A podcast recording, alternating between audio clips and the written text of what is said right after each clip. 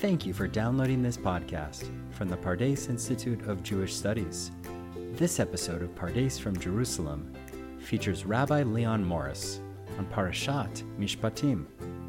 This podcast is sponsored by Zara, four and a half, Jewel Scarlett, two and a half, and their parents, Sasha Lippman and Rochelle Behrens, in memory of their grandfather, Jack T. Lippman, Zichrono Livracha, on his 11th yahrzeit. His only regret was to not have had the opportunity to meet his grandchildren. Did you know that Pardes from Jerusalem is also on Spotify? Follow us there for the weekly Parsha podcast or by visiting elmad.pardes.org. And now, Rabbi Leon Morris. The essence of Judaism seems to be encapsulated by philosophers based on a broad reading of the first two of the Ten Commandments. There is one God, and God has no body. And with that as a basis of faith, we may be unnerved by reading the verses from this week's parasha, Mishpatim, when we come to Exodus chapter 24, verses 9 to 11. Vayal Moshe v'Haron, Nadav v'Avihu, v'shivim miziknei Yisrael, vayir'u et Elohei Yisrael, v'tachat raglav kamaase livnat hasapir, uche'etzem hashamayim latohar. And then Moses and Aaron, Nadav and Avihu, and 70 elders of Israel ascended, and they saw the God of Israel. Under his feet there was the likeness of a pavement of sapphire, like the very sky for purity. Goes on in verse 11 to say that God did not raise God's hand against the leaders of the Israelites. And then it says, Vayechezu et ha'elohim, vayochlu, vayishtu. They beheld God, and they ate and they drank even beyond the first two of the Ten Commandments, throughout the Torah, we have explicit references to the fact that God cannot and was not seen. In Sefer Devarim in Deuteronomy chapter 4, verse 15, we read, V'nishmartem mo'od lenafshotechem, ki lo re'item kol temuna b'yom diber Adonai alechem, Bechorev mitoch ha'esh. For your sake, be very careful, since you saw no shape when the eternal your God spoke to you at Horeb out of the fire. When Moses asks God to see God's face in Exodus chapter 33, verse 20, God responds, Lo tuchal lirot et panai, ki lo yirani ha'adam v'chai. You cannot see my face, for a human being may not see me and live. Sforno on that verse, Exodus 33:20, says the meaning of Vayomer lo tuchal you cannot see, is that your inability to see what you would like to see is not due to God depriving you personally of such an experience but is rooted in the human being's ability to see, the human being's inability to see such things, uh, unless you had died first. And as an eye of flesh and blood can't see such things. Says Sforno, you would be fatally blinded before understanding anything that you would see. Now, this idea that living people cannot behold God might be what inspires Rashi's comment on the verse itself that we're looking at in this week's parasha. Now they saw the God of Israel. Vayir'u et Elohei Yisrael.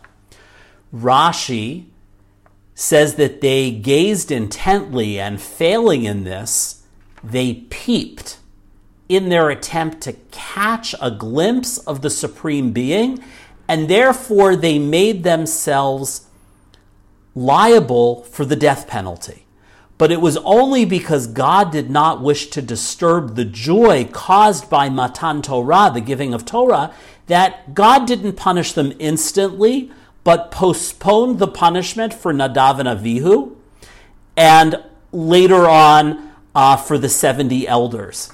Now, Rashi is connecting these problematic and troubling verses from our parasha with the death of Nadav and Avihu that takes place later in the book of Exodus, and with the death of a group of nobles uh, that's noted in Sefer Bamidbar in the book of Numbers. Rashi is arguing, in essence, that they did, in fact, catch a glimpse of God. And that's not allowed. And one who does so is liable for the death penalty, and that, in fact, is what happened. Ibn Ezra has a very different interpretation. He says the meaning of vayaru, and they saw, is bimar nivu'ah. They experience this as prophecy. Now, Rambam, Maimonides, in the Mishneh Torah cites this verse along with many others in saying that such terminology is in accordance with the concepts of human beings who only recognize corporeal things.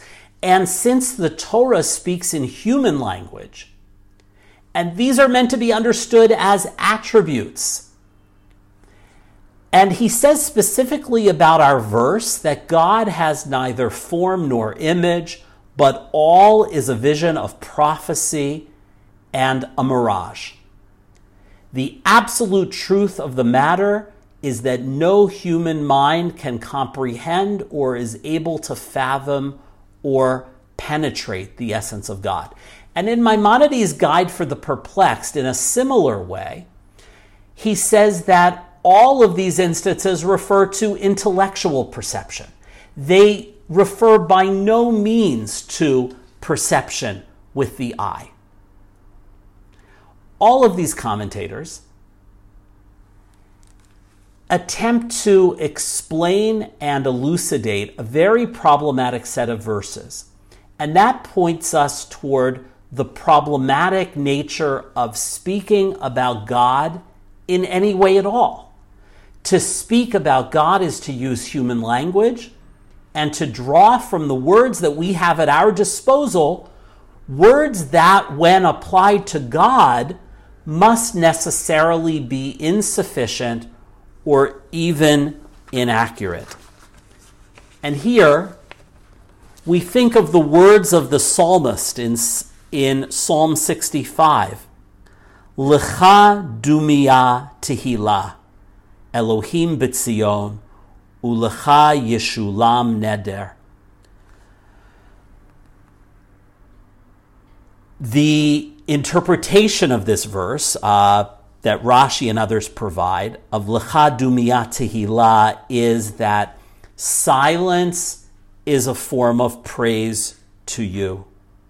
Silence is praise because, as Rashi says, there is no end to your praise. And the more one praises, the more one detracts.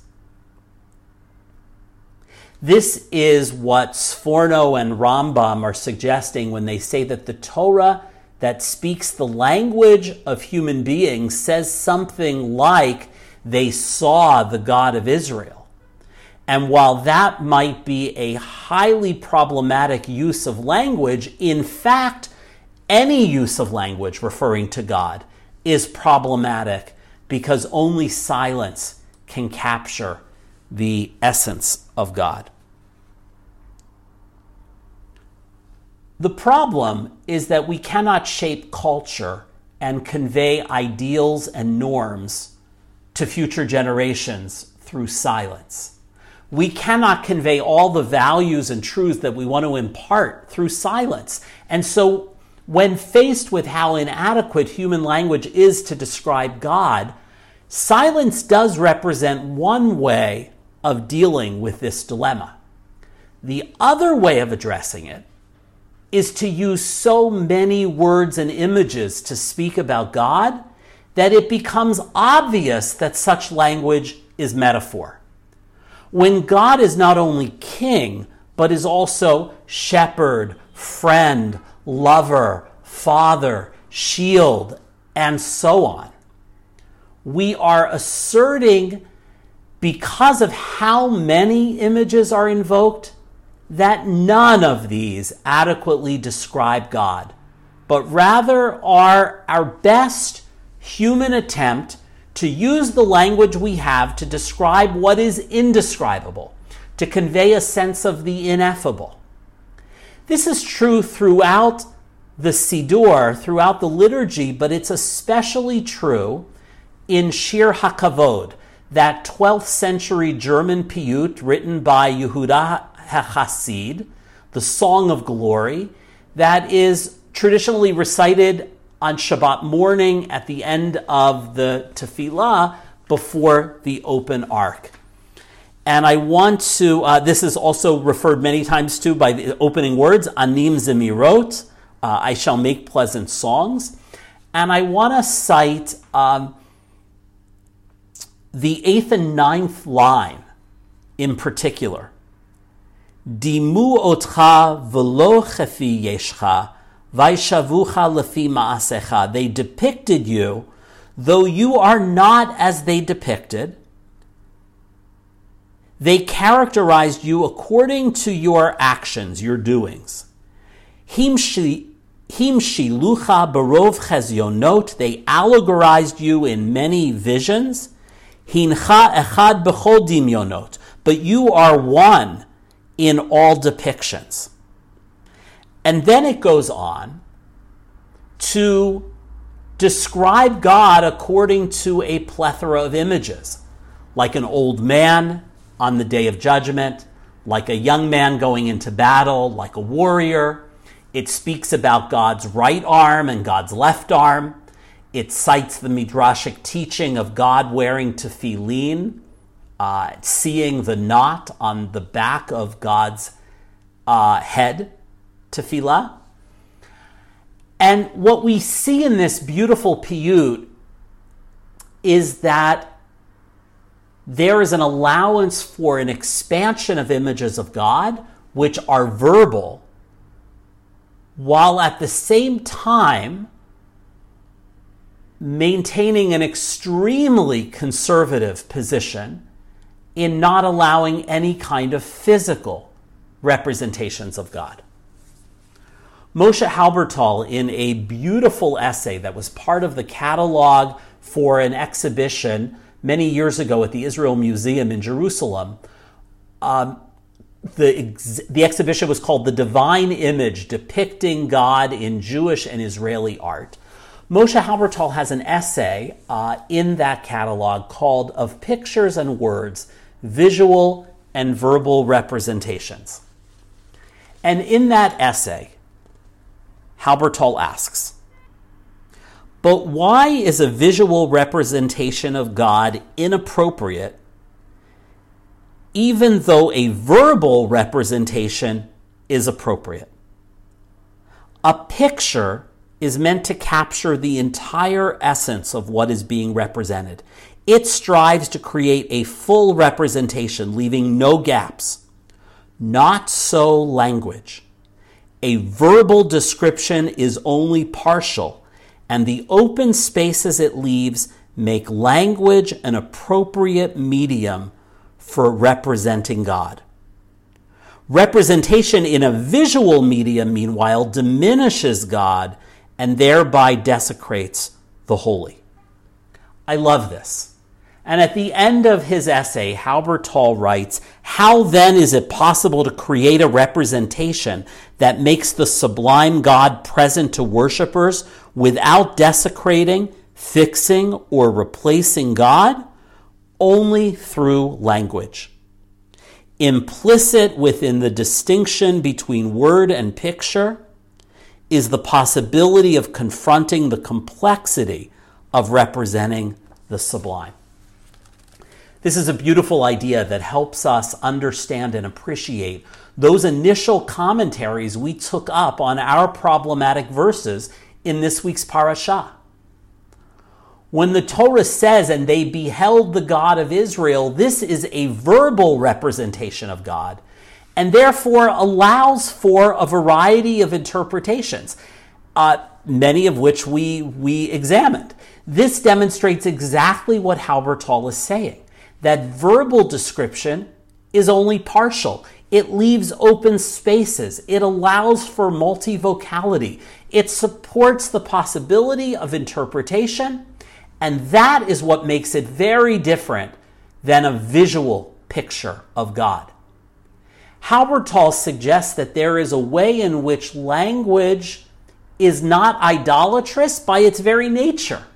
That the openness and flexibility in the expansive, interpretive nature of language allows for representation of God in words. So, silence may be praise, and remaining silent may prevent us from the kind of idolatry that's inherent in trying to say what God is. But this different approach works as well.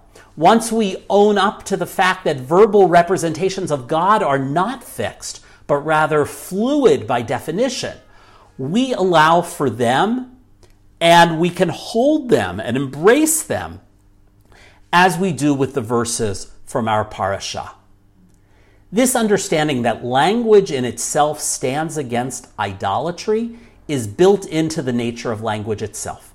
The development of the alphabet and the history of writing is a move from the concrete toward abstraction.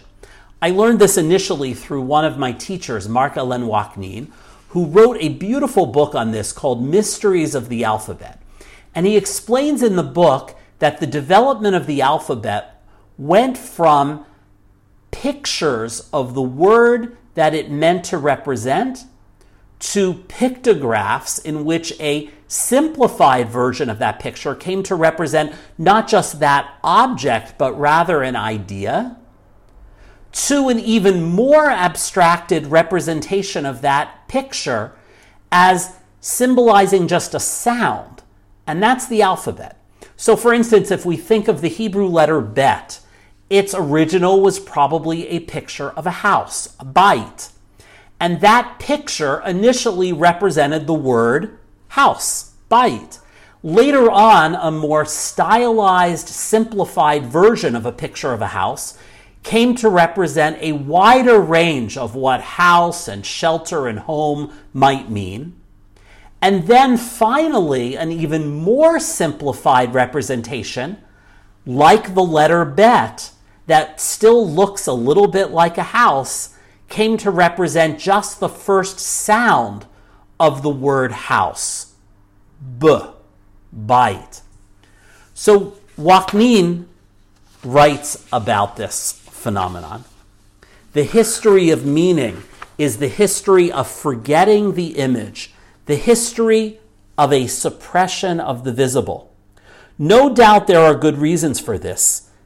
In his book, Moses and Monotheism, Freud claimed that, quote, the prohibition on making an image of God, the compulsion to worship a God whom one cannot see, meant that a sensory perception was given second place to what may be called an abstract idea, a triumph of intellectuality over sensuality. Ouaknin goes on after quoting Freud, to say the prohibition on graven images also applied to writing and the letters. The fact that images could not be depicted may well have been the mechanism that caused the alphabet to change so radically from its pictographic form to the abstractions of the alphabetic form. It is not going too far to consider, as Leon Benvenisti wrote, that writing was born on Sinai. Contemporary abstract expressionist art works in a similar way to how we've described language and its relationship to God. A dear colleague of mine, Rabbi Brent Spodek from Beacon, New York, and a Pardes alumnus, wrote a beautiful and insightful essay several years ago in which he writes Divinity is an abstract noun, almost a verb, like love or electricity. The idea of God is a representation of something much larger and elusive. We know this from the prohibitions on idolatry. It's not that we shouldn't represent the divine, it's that we can't represent the divine. If you see it in a picture, it's not the divine. He goes on to write Think of contemporary art. It's not powerful because it captures reality more accurately than a photograph. It's powerful because it indicates things which cannot be apprehended directly. I brought two examples of this that are on the source sheet. A work by Barnett Newman uh, from a series he called Onement from 1948, and a painting by Mark Rothko from 1952. And I want to cite in relationship to those two pieces and our topic uh, another essay from the catalog of that wonderful exhibition from the Israel Museum. This is an essay entitled Depiction of God in Jewish and Israeli Art, written by Ronit Sorek and Sharon Weiser Ferguson.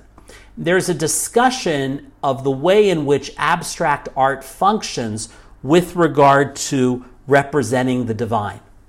And in discussing Barnett Newman's piece, Onement, on the source sheet, they write, the painting apparently expresses the artist's thoughts about divine unity, God as one unified essence, basing this idea on a deep seated Jewish conception of the divine, and about abstraction and the sublime as artistic values that complement each other. Newman succeeded through the title of the work and one single motif in characterizing God in a way that is based on Jewish thought. And then they turn their attention to Mark Rothko. The example I gave uh, is one of many similar pieces uh, that he created. And they write The works of Mark Rothko show a clear affinity for the religious and artistic sublime, influenced by tradition and long standing philosophical and artistic theories.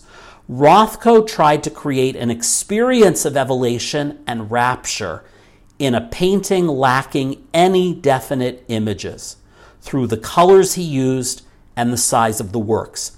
He tried to reach a transparency and delicacy of color even when using oils and acrylics. His works of large proportions envelop viewers, inviting them to submerge and lose themselves.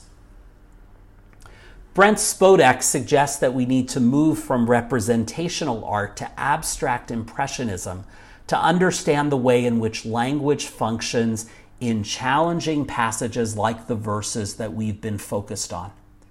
If we understand those verses in a literal sense, then they are deeply problematic. But if we understand those verses to be a kind of abstract impressionist depiction meant to envelop us, to provide us with a feeling. If we understand that language itself allows for this kind of depiction because of its expansive and interpretive nature, then our discomfort subsides. We can read, They saw the God of Israel, Vayiruet Elohei Yisrael. And we can read, They beheld God, Vayechezu et Elohim and we can understand that this verbal depiction is meant to convey how God's presence enveloped them, filled them with the sense that they were sitting at God's feet. And through that language, allow us to have something of that experience as well. Thank you for downloading this podcast, a production of the Pardes Institute of Jewish Studies. If you liked what you just heard, please give us a five star review wherever you download your podcasts. You can also subscribe to our other podcast channels by visiting us on Spotify or online at elmad.pardes.org. Be sure to tune in next week to listen to Rabbi David Levin-Kruss as he discusses Parashat Truma. Thanks for listening.